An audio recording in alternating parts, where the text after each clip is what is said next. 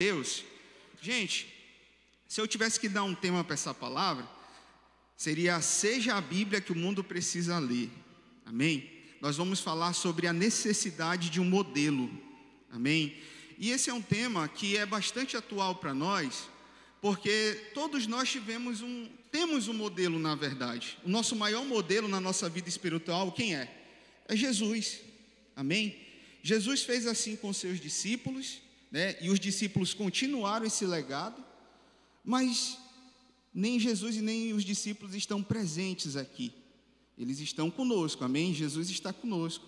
Mas e as pessoas que a gente lidera, as pessoas, a nossa família, aquelas pessoas que precisam de um referencial, como é que fica? Né? Essas pessoas que talvez não tenham acesso, né, à palavra de Deus, à Bíblia, como é que fica? Você já se perguntou? Você, como uma pessoa que foi comissionada a estar levando a palavra de Deus a essas pessoas, como é que elas podem encontrar em você um modelo, né? Então, essa noite, eu queria abordar esse tema com você, tá? E o texto base que eu queria ler com você essa noite está lá em 1 Coríntios, capítulo 11, tá? Verso 1 e 2, tá? Se você puder abrir lá, a gente vai ler junto, amém? E fala assim: tornem-se meus imitadores como eu sou de Cristo. Eu os elogio por se lembrarem de mim em tudo e por se apegarem às tradições, exatamente como eu as transmiti a vocês. Quem está falando aqui, gente, aos nossos corações é Paulo. Amém? E eu acho tão interessante esse texto, porque na minha caminhada, eu ouvi muita gente falar para mim assim: olha, não olhe para pessoas, mas olhe para Deus. Isso é uma verdade. Mas se na minha caminhada eu não tiver referenciais na minha vida, como é que vai ser? Como é que eu vou poder chegar ao alvo? Como é que eu vou chegar no final da minha carreira, né, com tudo aquilo que Jesus disse que eu sou, com tudo aquilo que eu tinha que entregar nessa comissão? É difícil. Então, você já pensou se a gente não tivesse um referencial como o pastor Heber aqui na nossa igreja, o pastor Emerson, né, o pastor Hebervan e todos os outros pastores? Como não seria? Seria muito mais difícil, né? Então, eu creio que não foi só eu, gente. Eu sei que muita gente aqui já ouviu esse chavão: não olhe para Deus, não olhe para pessoas, olhe para Deus, né? Porque pessoas são falhas. Realmente, nós somos falhos. Mas nós estamos aqui para aprender uns com os outros, amém? E eu tenho um referencial, eu preciso ter esse referencial. E eu quero dizer para você essa noite que, se você é líder, né?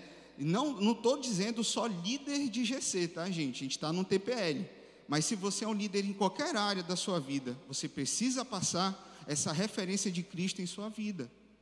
As pessoas, elas necessitam disso hoje, né? E antes de mais nada, eu queria intrigar um pouco o coração de vocês e desafiá-los, né?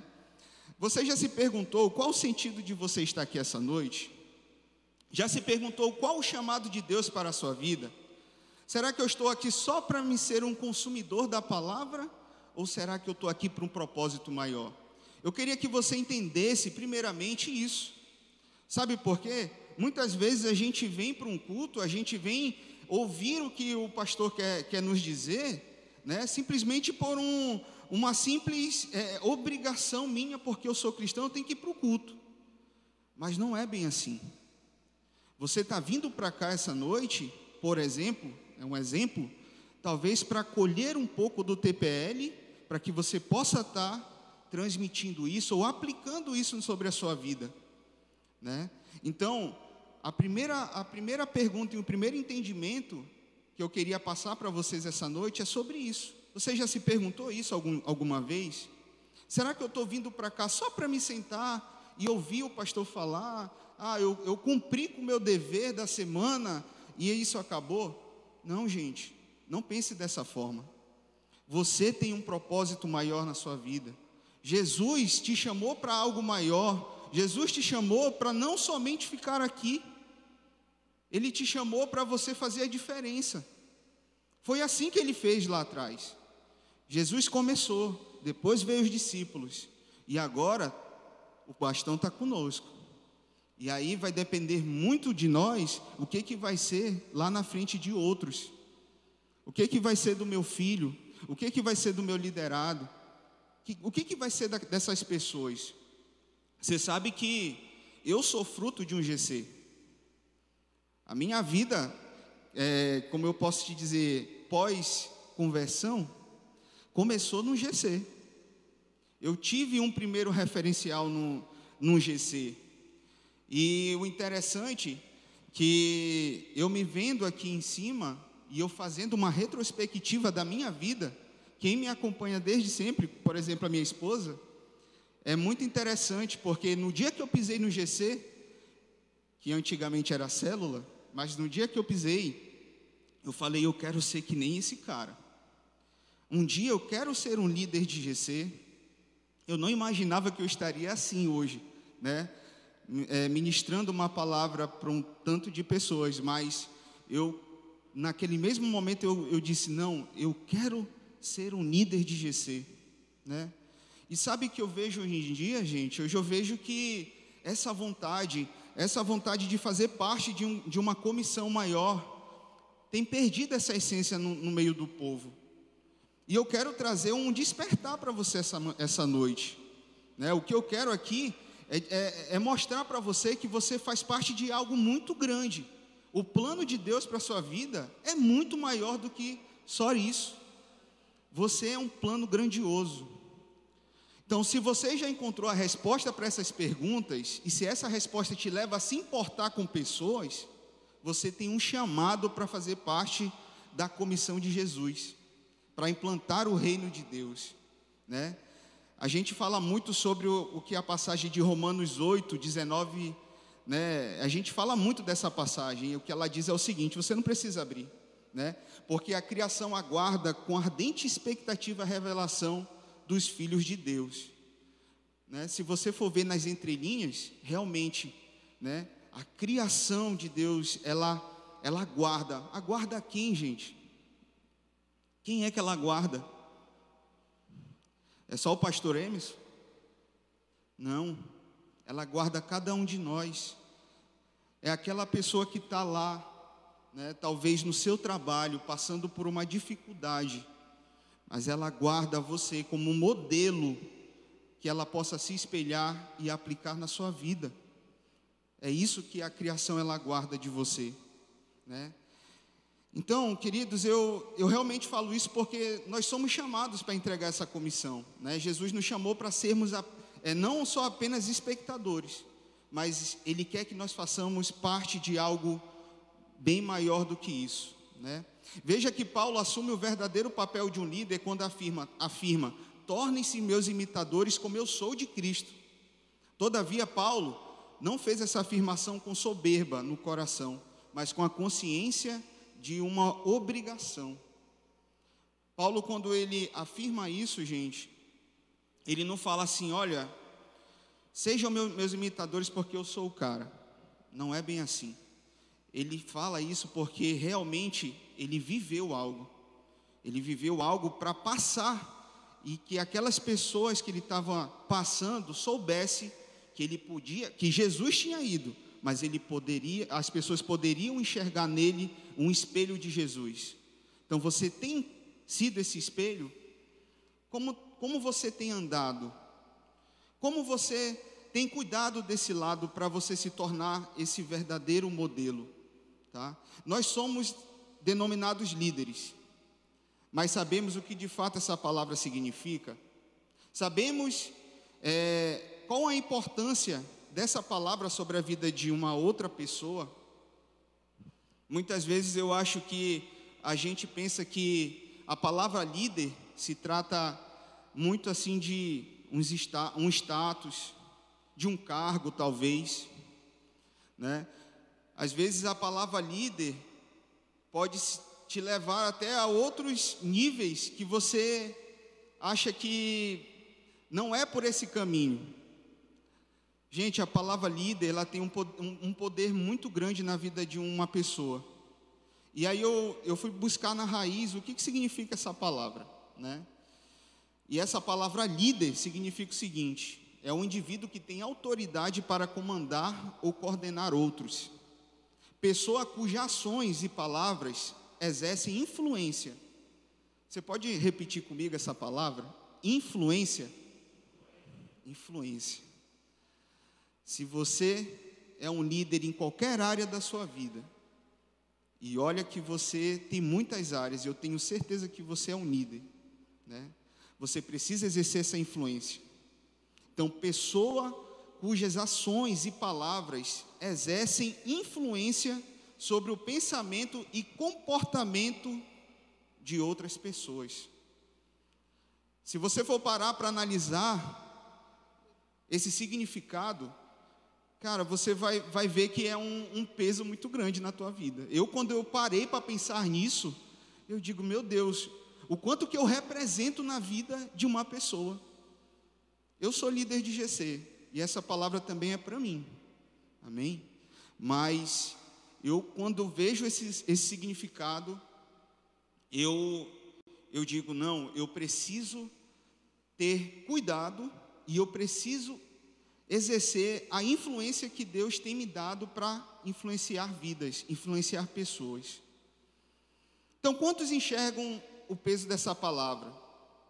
Creio que a primeira etapa desse entendimento, dessa mensagem, é entendermos que essa palavra líder vai muito além, né, de um cargo ou um status ou alguma outra coisa que você pensa que essa palavra te traz. Porque, às vezes, tem pessoas que embaralham muito esse entendimento. Tá? João 17:19 diz o seguinte: e a favor deles eu me santifico a mim mesmo, para que eles também sejam santificados na verdade. Isso aqui é Jesus, gente, falando. Jesus falando a respeito dos seus discípulos. Sabe o que remete esse texto para mim? Sacrifício. Jesus, ele fala a si mesmo, olha, Pai, em favor deles, aquelas pessoas que eu estou cuidando aqui, em favor deles, eu me santifico. Ele não está dizendo assim, olha, em favor deles eu santifico aquele ali, não é não. Eu digo assim, em favor deles eu me santifico, eu me sacrifico para que eles sejam santificados na verdade. Quando eu leio isso, queridos, eu chego a uma conclusão, né?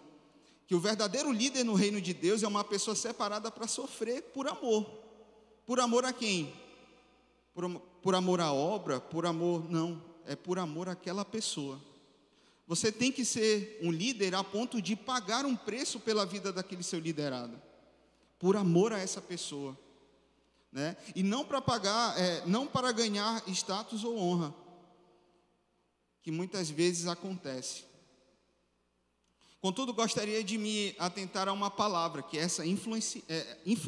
Essa palavra, para mim, é a palavra-chave para essa ministração, tá? E tentando responder aquelas primeiras perguntas que eu fiz a vocês, a melhor forma de mudarmos todo um contexto que nós vivemos, né? Se hoje a gente tem uma visão do nosso pastor de, eu quero mudar a minha geração, eu quero mudar Castanhal, eu quero ganhar Castanhal para Jesus. Mas quem é que deve ganhar Castanhal? Somos nós. E qual é a chave para isso? É você influenciar aqueles que estão lá fora.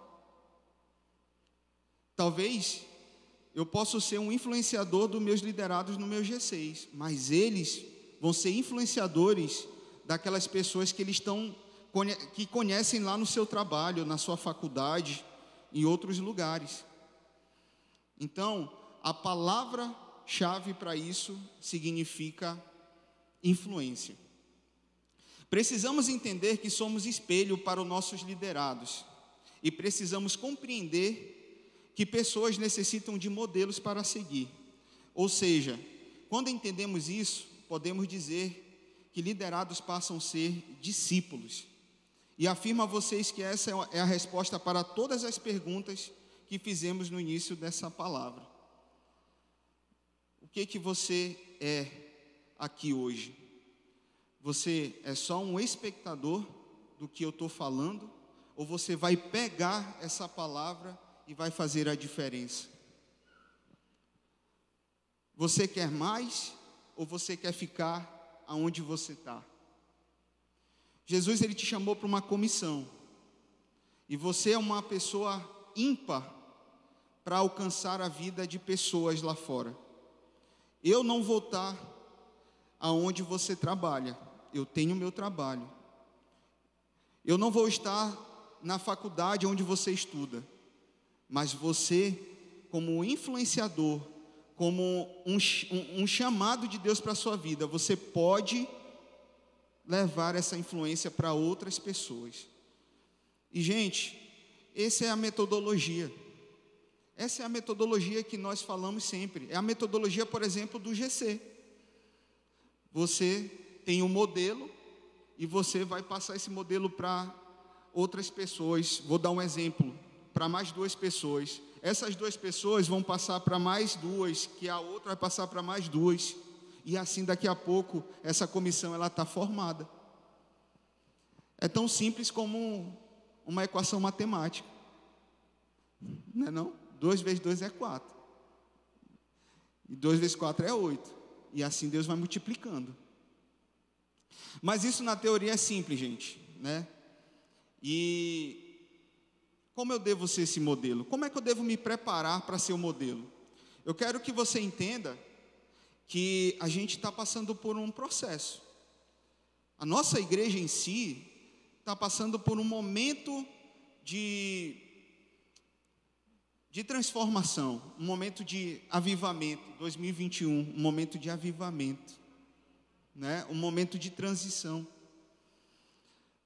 O nosso pastor tem colocado uma visão sobre nós, né? E é um processo. Antigamente se falava em discipulado, mas não tão forte como é agora.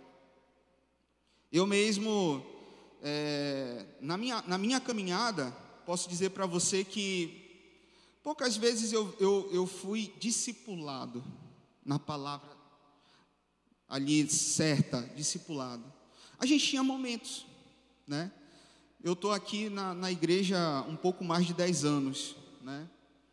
E me lembro quando a gente começou a falar sobre discipulado, sobre essa coisa de estar mais próximo a um. O pastor Hebervan foi um dos primeiros que fez esse discipulado comigo. Me lembro que o primeiro pastor foi o pastor... esqueci o nome dele agora. Alexandre. O pastor Alexandre foi a primeira pessoa que começou a andar comigo. Mas não era aquela coisa, gente. E a gente está passando por uma transição para que isso venha a funcionar de fato.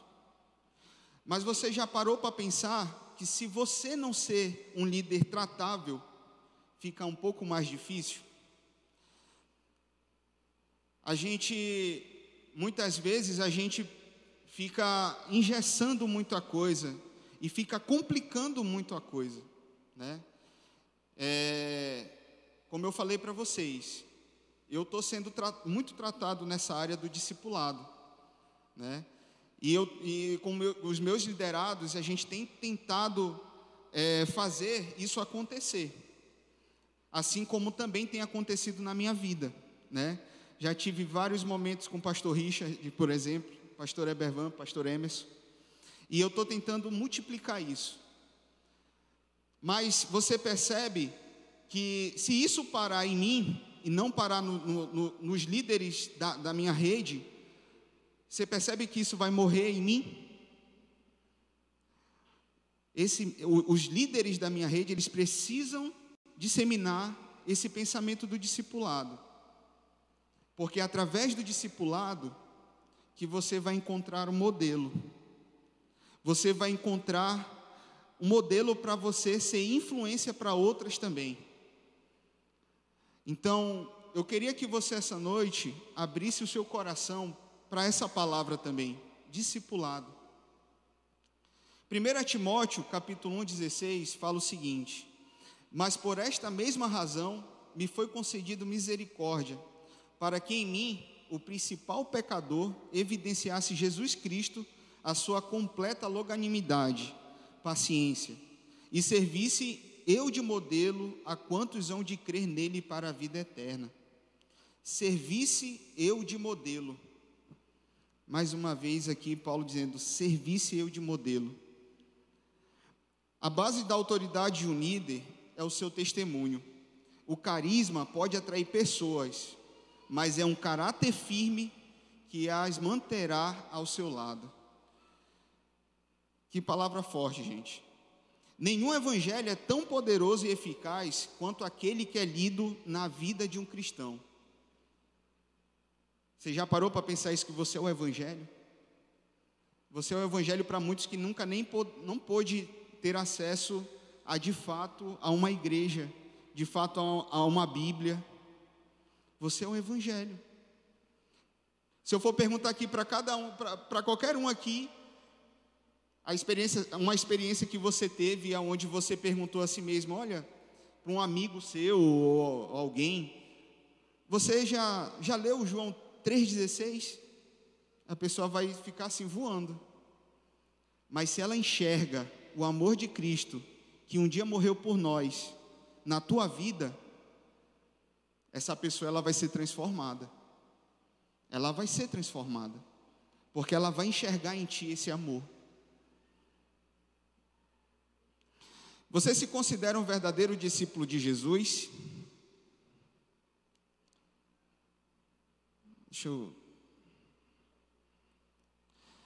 Você realmente aprendeu as práticas que Jesus, um bom discípulo, aprende com o seu mestre?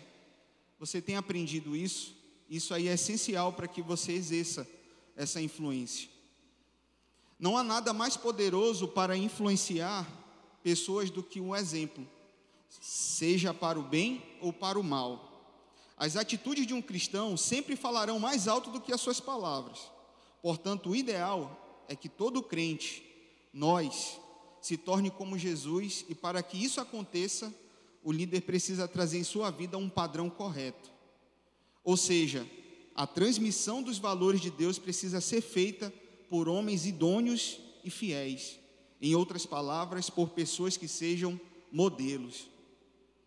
Gente, todos nós precisamos ter esse padrão correto. Se você quer ser um modelo, você precisa trazer sobre si o padrão de Jesus.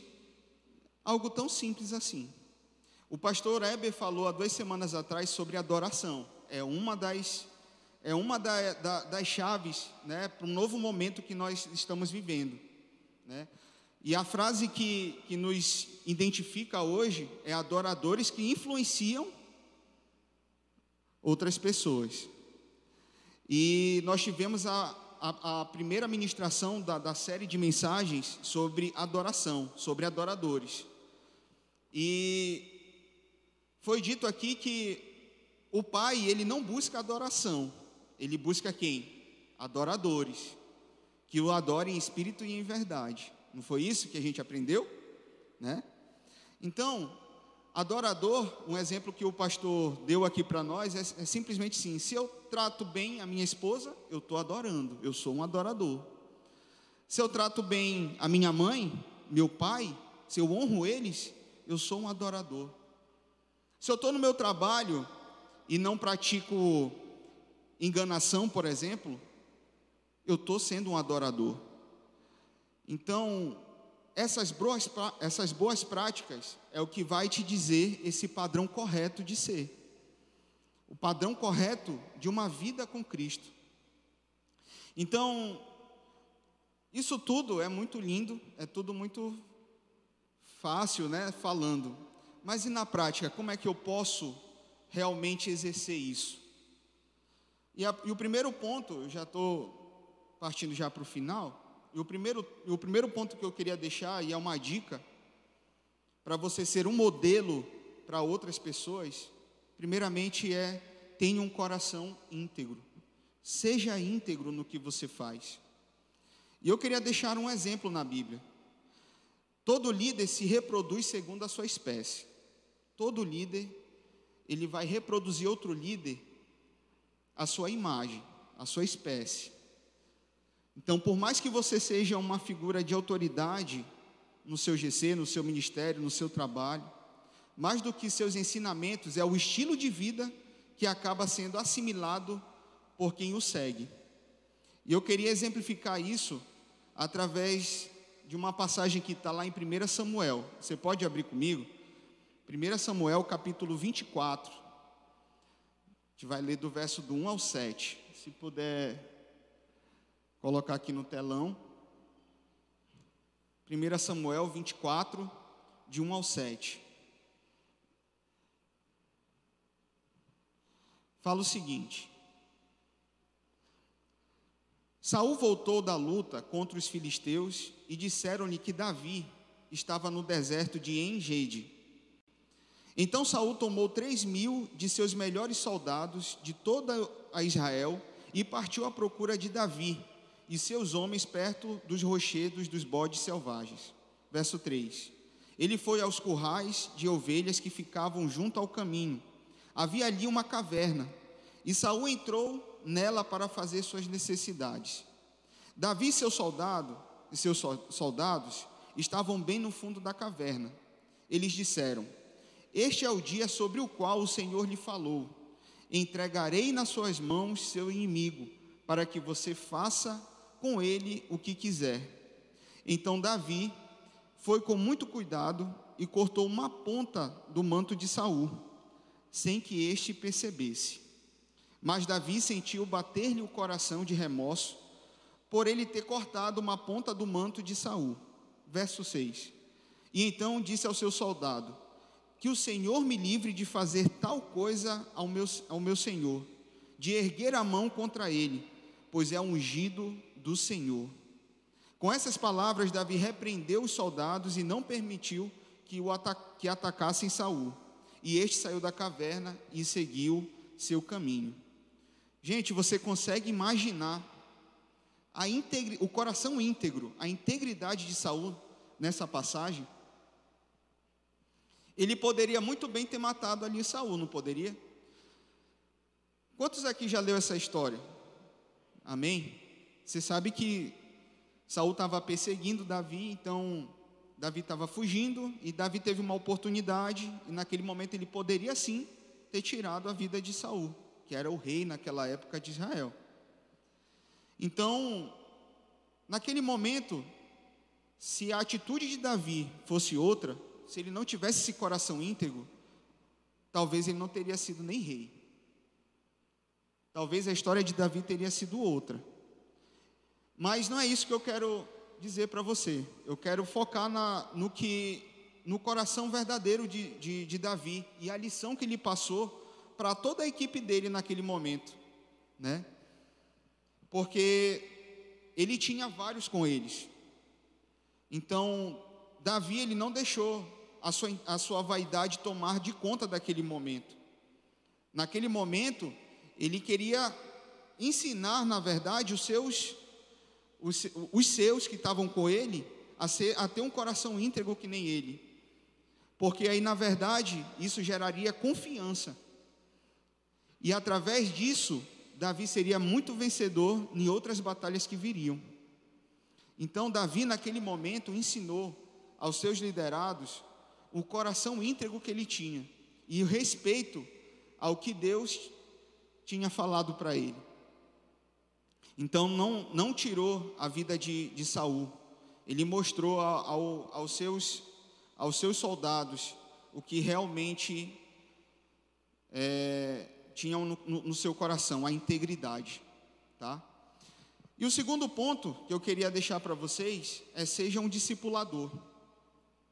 Seja um discipulador. Tudo aquilo que a gente já falou hoje sobre discipulado. E eu também tenho uma outra passagem para ler com vocês. Essa é uma palavra, essa palavra é o que mais temos falado nos últimos TPLs. Mas essa, na verdade, é a resposta de todas as perguntas na qual eu fiz no início dessa mensagem. Só iremos crescer em união, qualidade e quantidade a partir do momento que entendemos que o discipulado é a chave para a implantação do reino de Deus em nosso meio. E aí eu gostaria de conceituar o que é discipulado através também de outra passagem. Você pode abrir lá em Gênesis capítulo 30. Gênesis 30, de 26 a 43.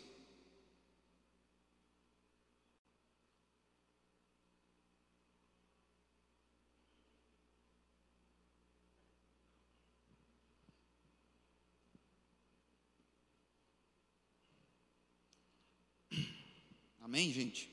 Vamos ler lá. Gênesis capítulo 30, de 26 a 43. Dê-me as minhas mulheres, pelas quais o servi, e os meus filhos, e partirei. Você bem sabe quanto trabalhei para você. Mas Labão lhe disse: se mereço sua consideração, peço-lhe que fique. Por meio de adivinhação, descobri que o Senhor me abençoou por sua causa. Verso 28. E acrescentou: diga o seu salário, e eu lhe pagarei. Jacó lhe respondeu: você sabe quanto trabalhei para você, e como seus rebanhos crescem sob os meus cuidados. O pouco que você possuía antes da minha chegada aumentou muito, pois o Senhor o abençoou depois que eu vim para cá. Contudo, quando farei algo em favor da minha própria família? Então Labão perguntou: que você quer que eu lhe dê? Não me dê coisa alguma, respondeu Jacó. Voltarei a cuidar dos seus rebanhos, se você concordar com o seguinte: hoje passarei por todos os seus rebanhos e tirarei do meio deles todas as ovelhas salpicadas e pintadas, todos os cordeiros pretos e todas as cabras pintadas e salpicadas. Eles serão o meu salário. E a minha honestidade dará testemunho de mim no futuro, toda vez que você resolver verificar o meu salário. Se estiver em meu poder alguma cabra que não seja salpicada ou pintada, e algum cordeiro que não seja preto, poderá considerá-los roubados. E disse Labão: de acordo, seja como você disse. Naquele mesmo dia, Labão separou todos os bodes que tinham listras ou manchas brancas, todas as cabras que tinham pintas ou manchas brancas, e todos os cordeiros pretos, e o colocou aos cuidados de seus filhos. Afastou-se então de Jacó a distância equivalente a 3 dias de viagem, e Jacó continuou a apacentar o resto dos rebanhos de Labão. Jacó pegou galhos verdes de estoque, amendoeiras e plântano, e nele fez listras brancas, descascando-os parcialmente e expondo assim a parte branca interna dos galhos. Depois fixou os galhos descascados junto aos bebedouros, na frente dos rebanhos, no lugar onde costumavam beber água. Na época do cio, os rebanhos vinham beber e se acasalavam diante dos galhos, e geravam filhotes listrados, salpicados e pintados. Verso 40. Jacó separava os filhotes dos rebanhos dos demais, e fazia com que esses ficassem junto dos animais listrados e pretos de Labão. Assim foi formando o seu próprio rebanho, que separou do de Labão. Toda vez que as fêmeas mais fortes estavam no cio, Jacó colocava os galhos nos bebedouros, em frente dos animais, para que estes se acasalassem perto dos galhos. Mas se os animais eram fracos, não os colocavam ali. Desse modo, os animais fracos ficavam para Labão e os mais fortes para Jacó. Assim o homem ficou extremamente rico, tornando-se dono de grandes rebanhos e de servos e servas, camelos e jumentos. Amém, gente? Até aqui. O que a gente aprende com esse texto? Aqui existe uma estratégia muito inteligente da parte de Jacó. No verso 38 para cá, a gente vê uma certa referência que Jacó faz ao separar os cabritos, as ovelhas mais fortes, né? E o interessante que ele faz uma espécie de referência com galhos, para que esse rebanho pudesse, ao beber água, enxergasse esses galhos na qual ele trabalhou, ele referenciou, para que no dia que as fêmeas estivessem no cio, elas pudessem reproduzir o que elas estavam vendo. Vocês perceberam isso no texto? Então, no natural, isso é meio difícil de acreditar, não é verdade? No natural, não é bem assim que funciona. Mas eu quero dizer para você que no sobrenatural de Deus, isso acontece. No sobrenatural de Deus, você precisa fazer a sua parte, e Deus vai fazer a parte dele. Naquele momento, Jacó, ele tinha um propósito. O propósito de Jacó naquele momento era ganhar bens para sua família. E naquele momento ele estava pedindo a Deus para que ele pudesse reproduzir nas ovelhas. E a estratégia de Jacó foi maravilhosa. Ele simplesmente referenciou através de um galho que ele trabalhou para que ele tivesse uma produção do seu rebanho listrado, salpicado, né? Então, em primeiro lugar, ele buscou as varas verdes, ou seja, as varas verdes, elas são varas maleáveis, flexíveis, facilmente de se moldar. E aí eu quero que você vá fazendo referência a isso, a menção nos seus liderados. Discipulado, preste atenção. Em segundo lugar, Jacó trabalhou as varas. Ele feriu-as, descascou, até que sua brancura interior estivesse exposta. E em terceiro lugar, Jacó levou as varas para o último estágio, que foi para a exposição. Então ele colocou ali, na frente do bebedouro, aquelas varas que ele trabalhou. Então, colocando diante do rebanho, elas se tornaram referências para o restante dos rebanhos. Então, ali, ele colocou aquelas varas como padrão para que as ovelhas, o seu rebanho, pudesse se reproduzir na forma que aquela vara tivesse pintado, marcada, daquele jeito. Discipulado, gente, é isso. Discipulado é você pegar o seu liderado, talvez aquela pessoa menos provável que aconteça alguma coisa com ela no reino espiritual, e você trabalhar ela para que ela seja um padrão, para que as outras pessoas também enxerguem ela e assim se multiplique. O discipulado é isso. O discipulado, ele vem uma troca de vida. É uma vida que você vai estar ali compartilhando algo, trazendo o seu padrão de vida, ou seja, o seu padrão de Cristo, transmitindo para essas pessoas. E o interessante é que isso vai se multiplicando. Se ela enxerga em você como líder dela, se ela lhe enxerga como uma pessoa onde ela possa se espelhar, para que ela possa transmitir isso, daqui a pouco todas aquelas perguntas que eu fiz no início, e tudo que a gente está aqui pregando, ou almejando, a gente vai conquistar.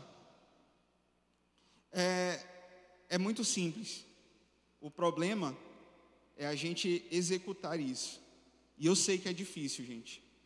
Mas como aquela vara, ela fosse algo que natural a gente não pudesse enxergar que Jacó conseguiria, Deus, ele vai estar te guiando no sobrenatural dele, para que você consiga também discipular, você consiga conquistar, até que realmente o objetivo de alcançar as pessoas lá fora, as pessoas de Castanhal, as pessoas do seu bairro, as pessoas do seu trabalho, da sua escola, seja de onde for, sejam acrescentadas à comissão de Deus. Só assim a gente vai ter o êxito dessa comissão. Todos nós fomos chamados para cumprir o ID. E o ID de Deus que está lá em Marcos, capítulo 16. ID por todo mundo e pregai o Evangelho. Se você aqui não sabe ainda qual o seu chamado, eu digo para você que tem um chamado geral para todos nós. E esse ID serve para mim e para você. E nós só vamos conseguir alcançar a todos se realmente aplicarmos o que essa mensagem está nos trazendo à tona. Influência. Nós precisamos ser modelo para essas pessoas. Nós precisamos fazer com que elas enxerguem aquilo que elas não estão conseguindo enxergar nas entrelinhas. elas consigam enxergar em nós. Nós somos essa referência, nós somos essa vara para essas pessoas. E eu, concluindo, quero deixar uma frase: líderes sem padrão gerarão discípulos sem padrão, ao passo que líderes santos disseminarão a santidade no meio do rebanho. Guardem isso no seu coração, querido. Vou repetir: líderes sem padrão gerarão discípulos sem padrão. Seja padronizado. Ao passo que líderes santos disseminarão a santidade no meio do rebanho. Amém, queridos? Precisamos ser essa referência. Fique de pé para a gente poder estar orando sobre essa palavra. Amém? Que essa palavra fique guardada no seu coração.